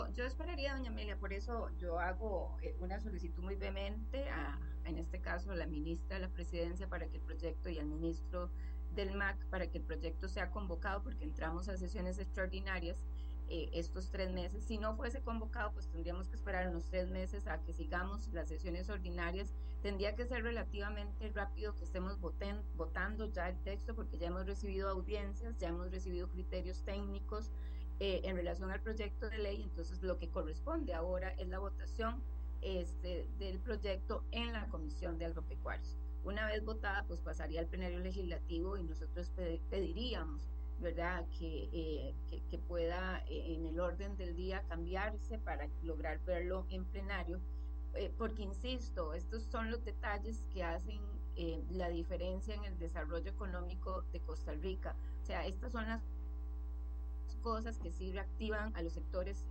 rurales de Costa Rica y sí necesitamos tenerlo. como bien usted lo dice, hay pasiones en relación a aperturas de monopolios, siempre las hay, sobre todo de monopolios estatales Em, las personas no deberían de sentir ningún temor eh, en relación a la apertura de este monopolio. Digamos que uno de los temas que siempre nos dicen es que va a pasar con el alcohol para la caja del Seguro Social. Eh, en realidad, en ese sentido, hay suficiente producto en el mercado. Y otro tema que también se dice es el costo que tiene ese alcohol de la caja que se lo vende Fanal. Hay que, hay que ser honestos y claros que el costo de Fanal no necesariamente es el costo más bajo, ¿verdad? Porque según la ley lo que se dice es que Fanal deberá vender el alcohol al costo a la caja, pero a veces no necesariamente ese alcohol es, es, más barato. Ah, también hay que saber que ya Fanal no estila, ¿verdad? Que Fanal básicamente lo que hace es envasar este, el producto eh, y reenvasarlo y enviarlo a, quien se lo solicite, porque hace muchos años ya la FANAL no hace proceso destilado, ya se lo compra destilado a los ingenios. Entonces, tampoco habría una afectación a los procesos productivos de FANAL, eh, sino simplemente quitar una absurda intermediación que además hace más caro la materia prima, ¿verdad? Porque entonces, este, pues FANAL se lo tiene que, FANAL lo tiene que comprar, le genera su margen de intermediación y lo tiene que vender cuando eso perfectamente podría hacerse entre los diferentes actores productivos eh, del mercado. Em, eso encarece, por supuesto, más las materias primas y, es innecesario. Em, por otro lado, estamos dejando de lado en el texto sustitutivo, en el inicial, si hacíamos una propuesta de venta de un porcentaje de, de la Fábrica Nacional de Licores, eso lo se elimina en este nuevo texto y básicamente más bien lo que hacemos es reforzar a partir de la condonación de deudas a FANAL para que pueda competir en un mercado abierto. Pero sin duda, doña Amelia, yo esperaría, hay muchos señoras y señores diputados que tienen la disposición de avanzar en este proyecto. Eh, los sectores productivos este, están realmente muy preocupados por la situación eh, y ellos esperan que logremos un avance real eh, en este tema que se ha hablado mucho, pero que Costa Rica no ha generado ninguna, ninguna acción y que en este momento la realidad es que si no lo hacemos, vamos a comenzar a destruirle valor a una industria tan importante eh, para el sector agropecuario como es la industria de la caña. Eh, qué dicha que usted lo ve fácil. Y quiero aprovechar que la tengo, yo creo que ha estado claro ya el tema de este proyecto que la tengo para hablar de otra cosa que tengo pendiente con usted, Consejo Nacional de la Producción y las ideas y proyectos que usted tenía sobre el particular, porque ahí continúan pasando una serie de cosas que se supone eh, este proyecto mejoraría o cambiaría. ¿Cómo está el tema, Katia? Sí, vamos avanzando igual en la Comisión de Agropecuarios, doña Amelia. Este, Em, la situación del Consejo cada día está más complicado, ¿verdad? Y hay una serie de denuncias del sector avícola, un grupo del sector avícola. Bueno, siempre cuando uno habla con los sectores productivos, el CNP siempre es un problema. Em, nosotros esperaríamos, eh, estamos eh, tratando de negociar con el Ejecutivo, directamente con el Ministerio de Agricultura, la posibilidad de nuevo convocar este proyecto, sobre todo porque la PROAGRI, que es eh, eh, la transformación que nosotros estamos proponiendo en este proyecto de ley, tendría apoyar muchísimo el acceso a mercados. Eh, y sin duda, en el tema del Consejo Nacional de la Producción, que, es una conversación que, se ha sostenido con el Ministerio, el Ministerio de Agricultura, es cómo logramos pagarle más rápidamente al sector agropecuario. Bueno, el tema de la regla fiscal, que de nuevo no necesariamente es el problema, porque el problema del CNP ha venido de siempre, doña Amelia, desde antes de la regla fiscal, ¿verdad? Y todavía esto lo viene a empeorar. Eh, me parece a mí que ellos han tratado de hacer esfuerzos para, para acomodar eh, un poco, eh, y yo reconozco que lo han hecho, pero que sin duda este, lo que hay que cambiar es el modelo, es un modelo que no sirve. La, la intermediación, de nuevo, por parte del CNP no tiene ningún sentido, eh, genera muchísimo ruido, eh, pero además está haciendo que muchos sectores, eh, muchos agricultores em, pierdan sus recursos, que no tengan el flujo de caja y que no tengan el dinero necesario para seguir con, con, el, con sus procesos. Eh, es, es, un tema para nosotros prioritario. Estos son los dos, para nosotros hay tres proyectos prioritarios, la apertura del alcohol, eh, la transformación del CNP y el tema de pagos por servicios marino costero, eh, que es para nosotros crítico y que seguimos trabajando y estamos negociando con el Ejecutivo para poderlo convocar, porque sí resuelve problemas estructurales para el sector agropecuario costarricense y que yo esperaría que exista esa disposición por parte de la presidencia de convocar estos proyectos de ley y que resolvamos al sector agro necesidades de hace muchísimos, muchísimos años. ¿Cómo le han respondido los diputados con los que usted ha conversado sobre el tema? Posición de conversarlo, doña Amelia. A veces lo que a uno le preocupa son algunos criterios técnicos que llegan de las mismas instituciones, ¿verdad? Que son criterios muy conservadores o, criterios que no quieren, donde se refleja claramente que no quiere hacerse un cambio y no quiere hacerse una transformación. Eh, y yo creo que uno como legislador tiene que aprender a discernir, ¿verdad?, entre esos criterios que quieren mantener el status quo del país, que no necesariamente es lo mejor, o hacer un cambio. Eh, hay diputados y diputadas que están conscientes de la problemática eh, y que realmente apoyan el proyecto. Hay otros que todavía están como en ese proceso de análisis, que son un poco más conservadores, ¿verdad? Y, y les preocupa hacer cambios y que esos cambios este, eh, eh, de, de, pronto no den los resultados. Pero lo cierto es que si no hacemos nada, vamos a tener lo peor, doña Amelia. O sea, eh, y el sector agropecuario costarricense desde hace más de 20 años viene en un proceso de deterioro, ¿verdad?, de todas sus estructuras de apoyo. Eh, y nosotros sí necesitamos modernizarlos, sí necesitamos hacer cambios que vengan a responder a las necesidades actuales. En el caso del CNP es que venga a resolver realmente la posibilidad de acceso a mercado, que ese es el trabajo que tiene que hacer el CNP para los productores costarricenses, pero no una innecesaria intermediación que ni siquiera se hace bien porque ni siquiera le pagamos a tiempo ni le pagamos a los productores como debe ser para que ellos logren seguir eh, desarrollando sus actividades. Pero a su pregunta, eh, como en la corriente legislativa, ¿verdad? Como lo es en la Asamblea Legislativa, hay diputados que tienen muchísima disposición de hablar de estos proyectos y hay otros que son un poco más conservadores. Pero desde la Comisión de Agropecuarios, los, los mis compañeros y compañeras pues son personas que realmente están preocupadas por el sector y que sí eh, buscan avanzar en estos temas. Yo esperaría en este tema de, de eh, del CNP, eh, de nuevo, si no es convocado por el Ejecutivo, eh, yo el primer mes de nuestra legislatura en ordinarios que ya estemos aprobando los proyectos, esperaría yo, con el apoyo de mis compañeros para poderlos discutir en el plenario legislativo.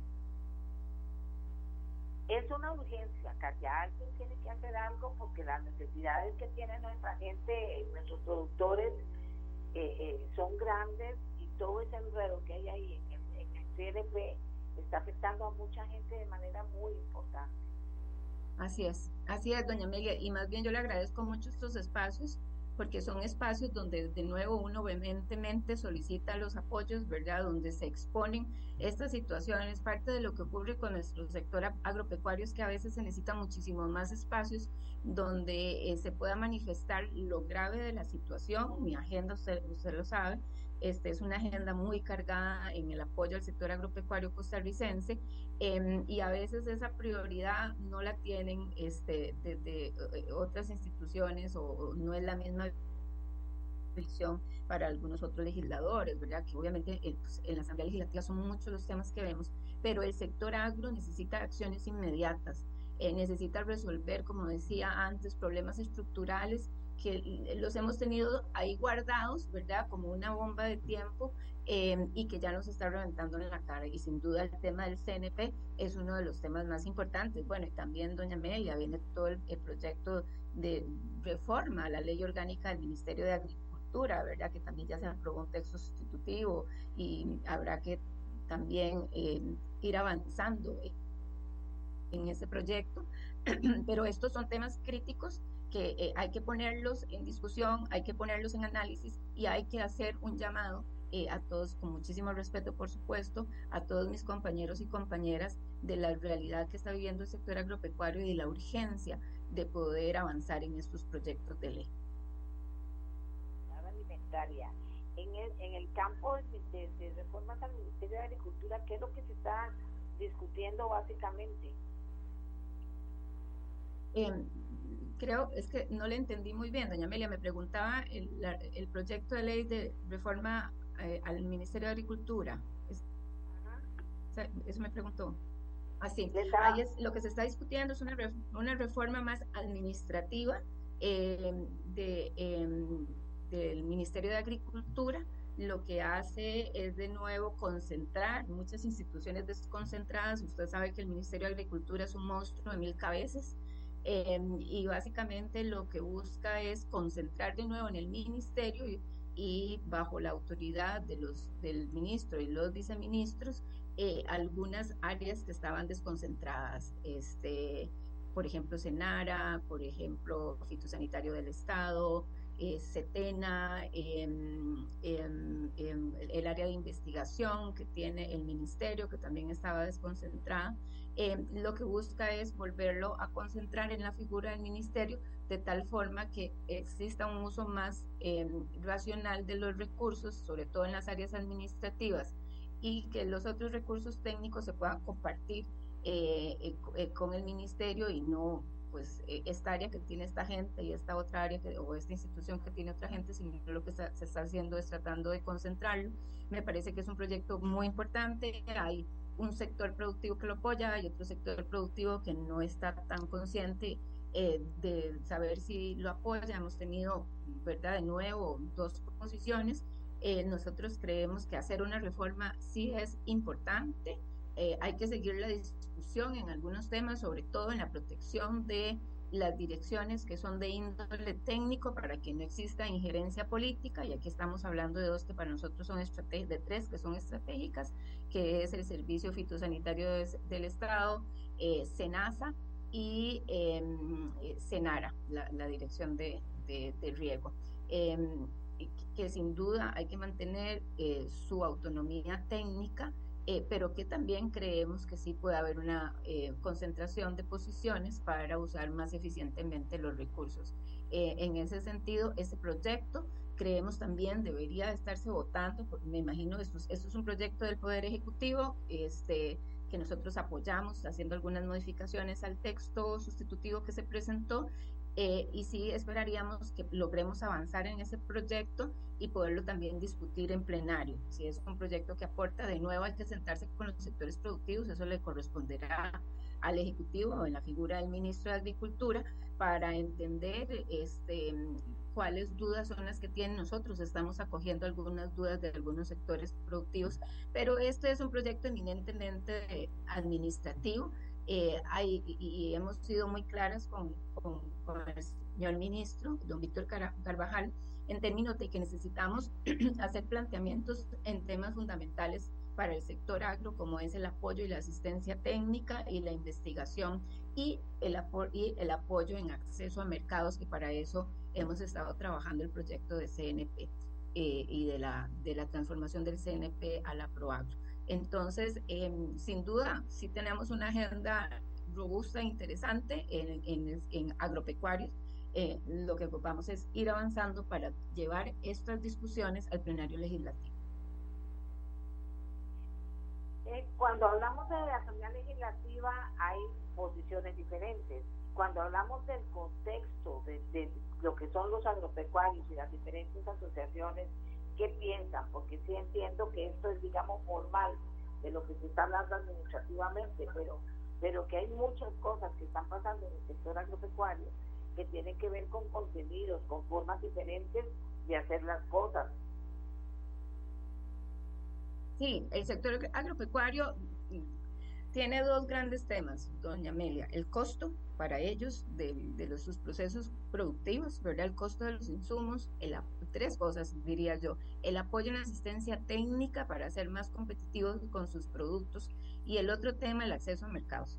Eh, todos sabemos de las grandes desigualdades en precios que hay cuando que uno encuentra, ¿verdad? Adquiriendo los tomates o el brócoli, los vegetales o las frutas eh, en, un punto de venta eh, a lo que le cuesta directamente al, al, productor. Entonces el acceso a mercados más justos, ¿verdad? Es, es un tema no resuelto para el sector agropecuario. Y el otro tema es el costo de los insumos, ¿verdad? Producir en Costa Rica es muy caro para el sector agropecuario. Y ahí estamos hablando de temas de agroquímicos, ¿verdad? Hasta el tema de semillas. Eh, el tema de la mano de obra, que también sin duda es un aspecto importantísimo. Entonces, eh, esos son los grandes temas que hay que trabajar eh, con ellos, que nosotros hemos ido visualizando para este año. Tenemos algunos proyectos de ley en esa línea que vamos a presentar de tal forma que sí logremos apoyar en el desarrollo de este sector y mejorar sus condiciones. No sé, yo siento que, que el sector agropecuario se siente muy abandonado, Katia, que cuando hay manifestaciones, cuando uno los entrevista, se sienten como abandonados, entonces dicen, ¿qué es lo que está pasando? Y sí, lo, y sí lo están de alguna manera, ¿verdad? Porque en buena teoría, doña Media, la institucionalidad que le corresponde, el apoyo con más fuerza, no necesariamente eh, está llegando de la forma apropiada, ¿verdad? No necesariamente ese recurso de asistencia técnica, eso para nosotros es vital eh, en la transformación eh, del Ministerio de Agricultura, que la asistencia técnica, el desarrollo realmente y la fortaleza en investigación sea clave para el sector productivo. O sea, y aquí también hay que hacerse grandes planteamientos, ¿verdad? Cómo va a ser la adaptación de nuestro sector productivo al cambio climático. Por ejemplo, doña Amelia, en estas sequías em, eh, eh, o en estas inundaciones tan extremas. Le agradezco mucho, Katia, porque qué dicha que puedo hablar con usted de, de, esto y que usted está enterada, porque de verdad que muchas veces cuando hablo con los productores, eh, siente uno como que se sienten huérfanos, se dice uno, pero ¿cómo si Costa Rica es un país de, agricultores en última instancia y lo necesitamos también. Está el cambio climático y tiene montones de problemas que resolverse con eso. ¿Por qué se sienten ellos así? Eso es lo que me preocupa. Sí, eh, em, doña Amelia, nuestra institucionalidad eh, de, para, de apoyo al sector agroproductivo tiene una deuda con ellos. O sea, es que esa es la realidad. Eh, hay una deuda eh, nosotros no hemos, no visualizamos como país las transformaciones tan urgentes, las aperturas de mercado en el cual yo apoyo eh, como, como liberal, pero también creo que tenemos que darle a nuestros productores eh, las condiciones para que pueda ser competitivo. Y eso pasa por apoyo en asistencia técnica, donde les permita hacer y manejar eh, áreas de producción mucho más eficientes, ¿verdad? sistemas de riego mucho más eficientes y también cómo logramos que sus insumos productivos sean menores para que logre competir. Y lo más importante, cómo le damos acceso a mercado, cómo apoyamos eh, eh, esa labor. Entonces tenemos instituciones que debieron de haber hecho eso y que no lo hicieron. entonces, hay que transformar esas instituciones, que es lo que nosotros podemos hacer desde el legislativo para que logremos realmente una mejora para el sector agropecuario costarricense, que bien usted lo dice, o sea, yo entiendo que este país tiene eh, sectores muy interesantes, ¿verdad? Como ese sector de atracción de inversión a través de las zonas francas y que han hecho un trabajo maravilloso, pero necesitamos urgente posicionar también al sector agropecuario, pues porque nuestros territorios rurales son más del 60%, ¿verdad? De la población costarricense. Entonces, y que viven del sector agropecuario. Sin duda ese es el gran, si nosotros reactivamos el sector agropecuario, agropecuario, estamos reactivando a los sectores rurales, doña Amelia, que usted sabe que son los más empobrecidos y los que tienen las peores condiciones eh, de calidad de vida en este país. Entonces, lo que hagamos para el sector agro, de inmediato lo vamos a ver en mejora eh, para, los, para las zonas rurales costarricenses, que pues bueno, esa es nuestra agenda en, mi despacho y eso es lo que nosotros pretendemos, ¿verdad? El impulso de esos sectores productivos rurales y eso de inmediato eh, la mejora de la calidad de vida a través de ingresos que tengan nuestros productores. ¿Y usted siente entre los diputados que tienen también esa eh, eh, esa actitud de por lo menos escucharlos y ver cómo tratan de solucionar, no todo porque sería imposible, pero las, las grandes situaciones problemáticas que están planteando ellos. Sí, eh, por, lo, por lo menos los em, diputados que conformamos, bueno, y que esperamos podamos seguir conformando la Comisión de, de Agropecuarios, hay mucha conciencia de, de, esta problemática y de esta realidad. Aquí, sin duda, también el Ejecutivo este, tiene que trabajar muchísimo acciones más puntuales este, en, las diferentes áreas eh, de, este sector, pero sí hay conciencia, sí hay conciencia de la realidad. Lo que sí es importante es que prioricemos y que realmente impulsemos los proyectos que pueden cambiar esas realidades. Y ese ha sido este, nuestro enfoque en el despacho, cómo lograr eh, realmente impulsar y posicionar el sector agro como un sector estratégico en la economía nacional, no por lo que ahorita está aportando en, temas del, eh, en términos de los ingresos, sino por el potencial que tiene de aporte eh, a nivel nacional que no lo hemos visto, doña Amelia. O sea, es que el potencial es como que usted tenga una fábrica y que esa fábrica solo utilice el 20% de la producción. O sea, eso es lo que está haciendo Costa Rica, ¿verdad? Esta hiperconcentración en el Valle Central cuando nosotros tenemos un gran potencial de desarrollo en las zonas rurales. Es un absurdo, ¿verdad? Es un absurdo eh, y por eso mm, eh, nosotros desde mi despacho hemos sido muy vehementes en la Asamblea Legislativa en posicionar los temas del sector agro como temas estratégicos y que necesitan ser priorizados eh, por el impacto que tiene eh, a nivel de las zonas rurales. Bueno, le agradezco mucho y, además le solicito, por favor, que nos tenga informados de lo que está pasando con ese gran tema, porque a nosotros nos interesa darlo a conocer y nos interesa que los, que los mismos eh, agricultores que están pendientes del programa puedan saber lo que se está haciendo y puedan recobrar, recobrar recuperar la confianza y la fe porque ellos dicen que les dicen mucho, pero que en la práctica los apoyan poco. Pero le agradezco mucho, eh, diputada Cambronero, que haya participado y que nos haya actualizado sobre el tema agropecuario. Con muchísimo gusto, doña Amelia, a la orden y a la orden de todos los agricultores que quieran y que tengan dudas o que tengan sugerencias, a la orden en el despacho cuando lo necesiten. Muchas gracias más bien por, por abrir este, esta, esta posibilidad.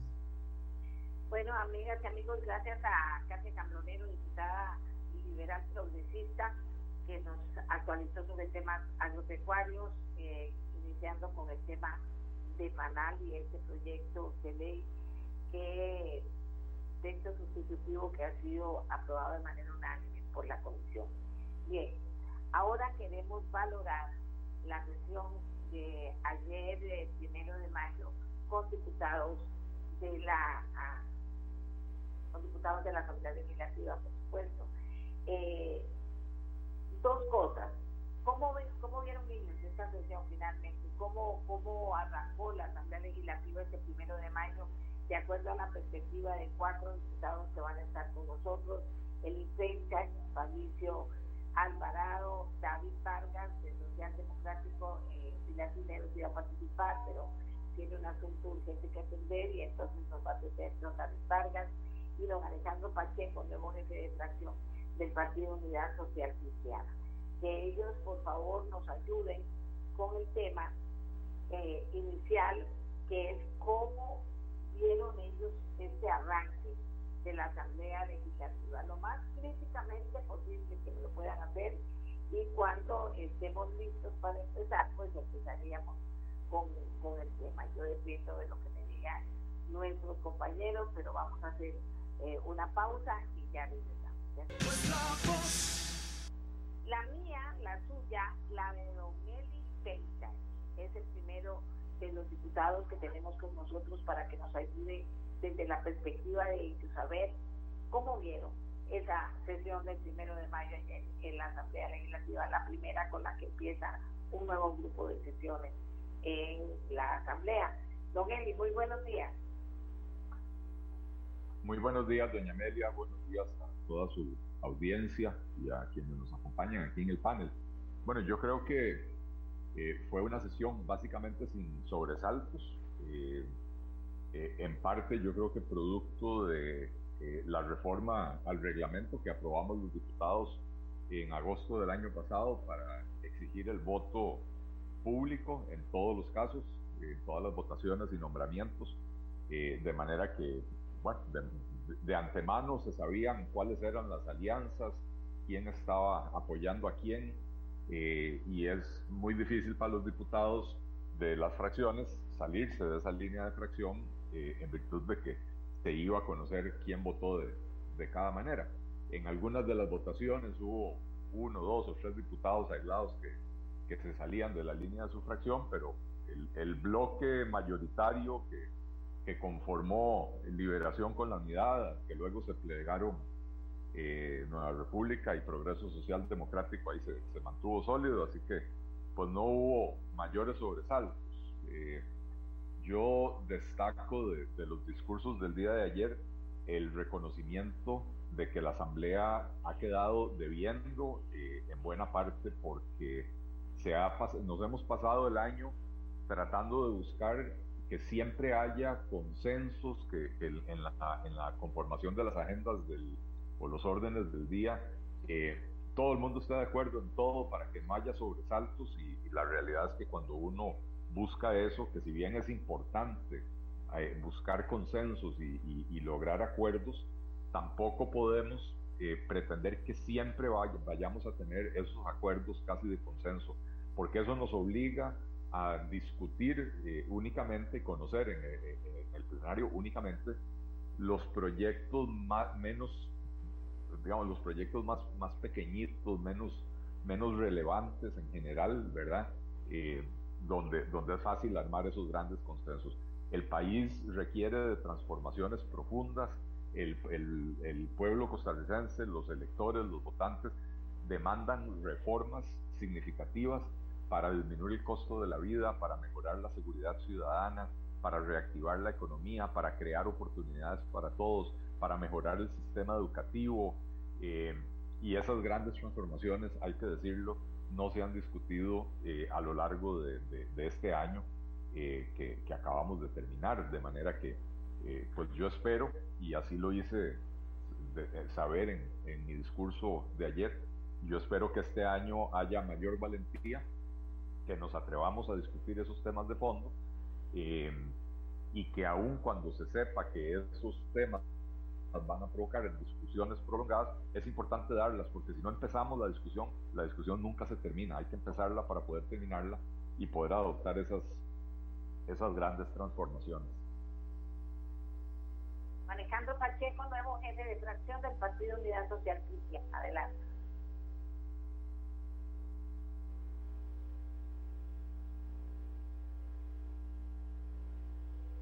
Don Alejandro.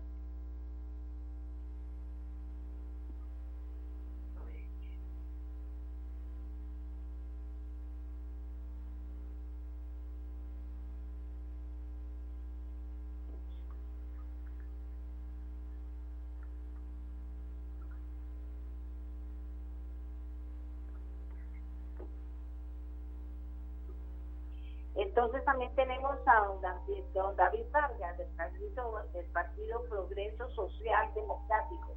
Don David, adelante con su sesión de lo que fue la primera reunión de este periodo de sesión. Gracias, doña Emilia. Y saludos a usted y a los compañeros diputados que hoy eh, comparten programa eh, y a todo el público que escucha. Eh, Daniel Vargas, doña Amelia muy, muy satisfechos, creo yo, con el desarrollo de la, de la sesión de ayer. Y en la primera parte, pues, la relacionada con la elección del directorio legislativo, consideramos que siempre llegar a, a, consensos es positivo y esa no fue la excepción de ayer en la elección de cada uno de los miembros del directorio. Eh, quienes hoy integran el directorio eh, han sido personas destacadas, que me parece a mí la función legislativa y así lo hace ver la cantidad de votos que obtuvieron para, para ser electos. Estoy seguro que quienes no lo, no lo fueron, o sea, quienes no fueron electos ayer, que también tienen extraordinarias condiciones para poder ser eh, miembros del directorio, tendrán nuevas oportunidades y allí esperamos verlos.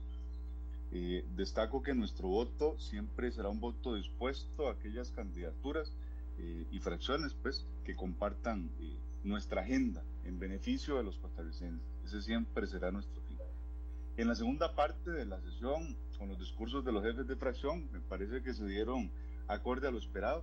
Nuestra fracción clara en los avances que se han logrado y clara también en la importancia del trabajo legislativo, destaca los principales acuerdos de esta primera legislatura y aprovecha para invitar eh, a las otras fracciones a disolver en su esquema de pensamiento la existencia de puentes, puentes que den orillas, eh, y más bien a pensar como un solo equipo eh, en formas, en las formas en que podemos mejorar de manera acelerada la calidad de vida de nuestros compatriotas. Eh, las bancadas de oposición señalan, como es normal, sus principales preocupaciones de nuestra sociedad e instan a la construcción de acuerdos para beneficio de la población. Así las cosas, doña Amelia, y Creemos que la visión es coincidente y que ello facilitará sobremanera el trabajo de comisiones y de plenario en esta segunda legislatura y confiamos en que tendremos todos la sabiduría necesaria para poner a Costa Rica por encima de intereses partidarios y que temas como seguridad ciudadana, reactivación económica eh, y la consecuente generación de empleo y por supuesto la reforma del Estado encontrarán la madurez política suficiente en la Asamblea para avanzar de manera rápida no sé si ya eh, resolvimos el tema que tenía eh, don Alejandro Pacheco para poder conversar con él, es el nuevo jefe de fracción del partido eh, Unidad Social Cristiana. Eh, buenos días, doña Amelia. Ahora sí me escuchan. Ya, ya tenía, tenía un problema aquí con, con, internet, ya hablando de comunicaciones y de 5G. No, la sesión de ayer yo espero, doña Amelia, que después de la, de, la, de la sesión de ayer, donde se dieron consensos y fue una sesión tranquila, donde hubo acuerdos y se designó el directorio eh, con más de 43 votos, creo que fue el, el, el mínimo, eh, con, con, la unión que hay de grupos, que sigamos avanzando durante este año legislativo, que tradicionalmente el segundo año legislativo es el año más productivo, porque ya pasó el primer año, ya los proyectos que han presentado las señoras y señores diputados eh, ya están madurándose en comisiones y ya algunos están en, primario, en, en plenario, inclusive algunos ya están votados. Entonces yo espero que este año legislativo que viene, a partir del día de ayer que se inició, eh, que sea un año productivo, eh, que veamos proyectos importantes. Los ejes que nosotros hemos trabajado como fracción del Partido de Unidad han sido la, lo que es reactivación económica, bajar el costo de la vida, eh, fortalecer el sistema financiero nacional para la vivienda, y eh, seguridad y educación. Yo espero que en estas sesiones extraordinarias que vienen nuevamente el Poder Ejecutivo eh, convoque temas importantes para que podamos avanzar en sesiones extraordinarias, que todos sabemos que ya a partir de hoy inicia, bueno, el informe presidencial, pero iniciamos con sesiones extraordinarias. Eh, yo creo que la alianza que se dio para el directorio legislativo es una alianza buena, eh, que va a tener muchos acuerdos, ¿verdad? Y va a ayudar a consensuar y atender puentes, como dijo don Daniel para, para, avanzar en proyectos importantes. Ayer estaba escuchando algunas declaraciones de, de otro compañero jefe de fracción, eh, donde nos estaba indicando que, que, o sea, estaba dando declaraciones de que a pesar de que hay dos fracciones que no, no, no apoyaron el bloque del directorio legislativo, esas dos eh, fracciones de, pueden votar temas importantes, como por ejemplo los dos proyectos que vamos a iniciar, que los que hemos, eh, les, les hemos aplicado la vía rápida, eh, hay uno que el Frente Amplio estoy seguro que lo va a votar y el otro yo sé que el, el de jornadas 4-3 estoy seguro que la fracción de Don Eli Pence también lo va a votar. Eh, muchas gracias, don Alejandro. Voy con don Eli de nuevo. ¿Qué expectativas sobre este eh, discurso de hoy en la tarde del presidente, su primer, su primer informe de labores? ¿Qué expectativa? Eh, ¿Qué se espera o qué se cree que va a pasar? Don Eli. Doña Amelia, yo yo espero que el discurso esté anclado en la realidad y en el reconocimiento de esa realidad.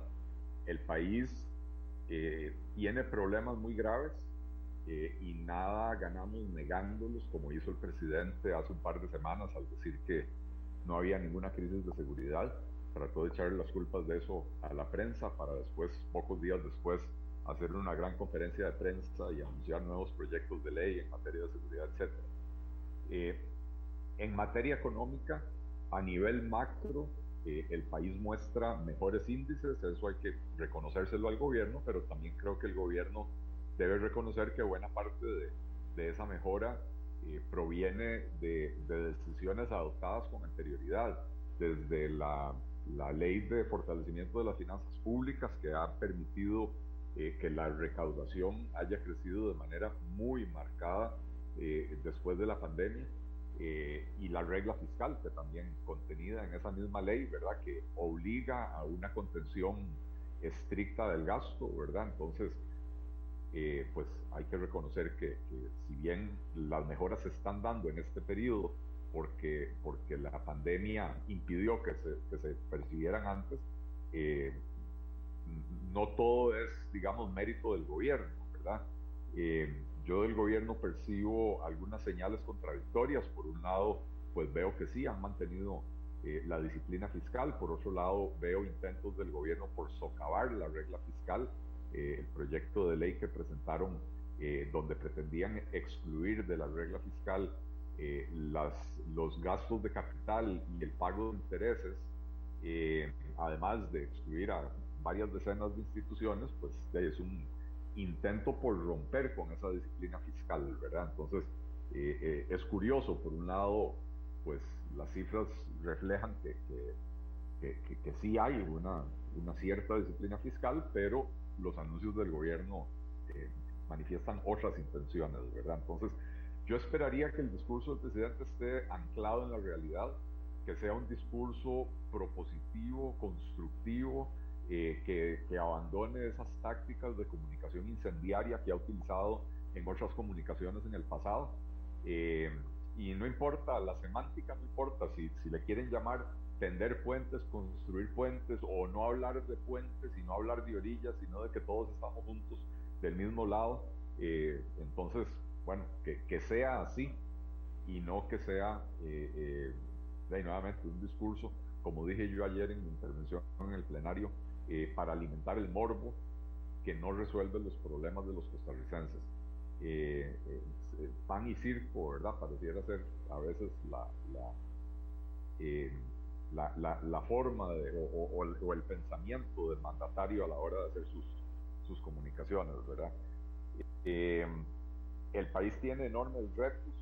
Yo quisiera escuchar del presidente la visión que él tiene para este segundo año y para los tres años que, que nos restan en funciones de cómo vamos a avanzar, cómo vamos a resolver esos grandes problemas que mencionaba anteriormente, eh, la, la, la, inseguridad, la caída eh, en la calidad de la educación, la falta de oportunidades laborales, la falta de dinamismo en la economía. Eh, quisiera pues escuchar de él cuáles son sus planes para sacar al país adelante.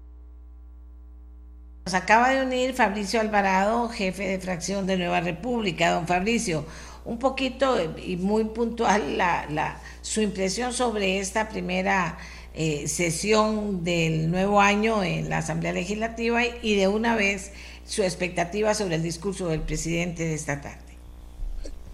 Muy buenos días, eh, doña Amelia, compañeros también y por supuesto a todos los escuchas.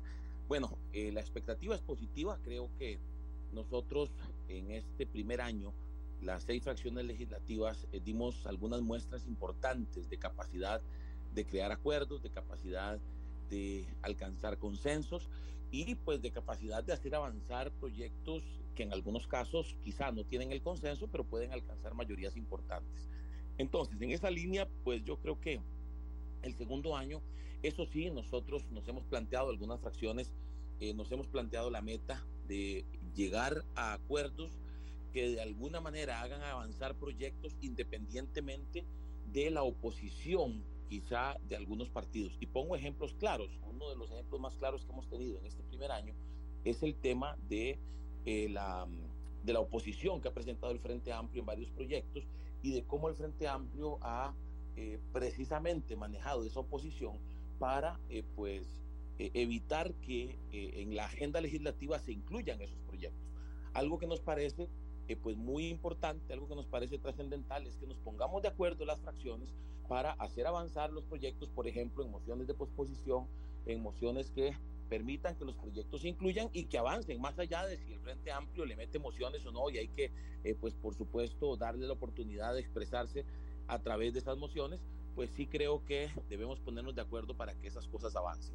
En el caso de Nueva República tenemos varios proyectos relacionados con eh, educación financiera, tenemos proyectos también relacionados con eh, infraestructura educativa, con transparencia y acceso a la información, relacionados con eh, el desarrollo de las zonas rurales y las zonas costeras, que nos interesa muchísimo que se puedan aprobar y desde nuestra fracción estaremos acercándonos a las otras cinco fracciones para eh, pues pedirles considerar estos proyectos para llevarlos al plenario pronto y ojalá a su aprobación. Igual con proyectos que tienen ya rato caminando ahí, como el caso de libertad religiosa y como el caso de objeción de conciencia. Son proyectos que para nosotros son importantes y que, como repito, lo trabajaremos directamente con las fracciones para tratar de eh, conocer eh, cuál es su posición al respecto. En cuanto al discurso del presidente, coincido, logré escuchar, me disculpo por pues asuntos personales no, no pude ingresar desde el principio, pero escuché en este caso al diputado Feinstein y coincido en que el discurso del presidente, en un momento en el que el país eh, está cargado de un sentimiento de inseguridad, no solo de inseguridad ciudadana, sino de inseguridad jurídica, yo creo que lo mejor que puede hacer el presidente es traernos un discurso eh, que acerque posiciones, un discurso eh, más conciliador, un discurso que permita eh, acercarnos porque al final necesitamos los unos de los otros, necesitamos de un presidente que lidere el barco hacia las soluciones que el país necesita y de una asamblea legislativa que pueda ponerse de acuerdo y que no esté eh, pues tampoco en franca disputa y en franco enfrentamiento con el presidente. Yo creo que ambos tenemos que tomar posiciones eh, que pues nos permitan si se le puede decir así, porque se ha eh, hablado mucho sobre esa terminología, pero que, que, nos permitan tender puentes, que nos permitan acercar posiciones.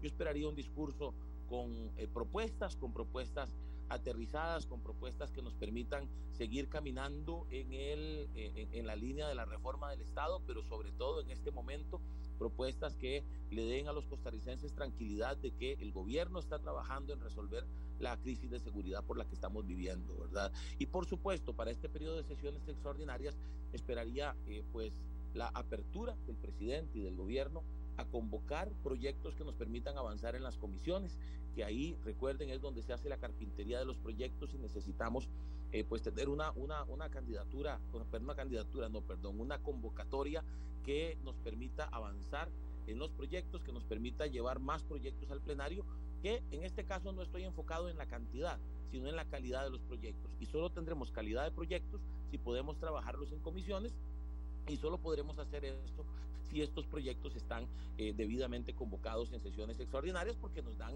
eh, más tiempo para trabajar. Gracias Fabricio. Nos quedan dos, tres minutos. Don Daniel Vargas, del Partido Progreso Social Democrático. ¿Qué expectativa del discurso de don de don Rodrigo Chávez. De doña Amelia, bueno, he, logrado conocer al señor presidente en los últimos dos años y, de verdad que considero intactas las razones que lo llevaron primero a optar por, por la presidencia y luego ser presidente. Eh, y estas se refieren a su genuino interés en dar todo de sí por recomendar, perdón, por recomponer eh, una situación socioeconómica de Costa Rica que ha sido decadente y por otro lado, pues sus competencias estratégicas de dirección para construir el camino y mantener el enfoque en la consecución de esos objetivos. Eh, en su discurso de hoy, esperamos que el señor presidente pueda dar un panorama general del logro del gobierno en función de su visión, de sus planteamientos de campaña, razón por la cual eh, los costarricenses lo eligieron.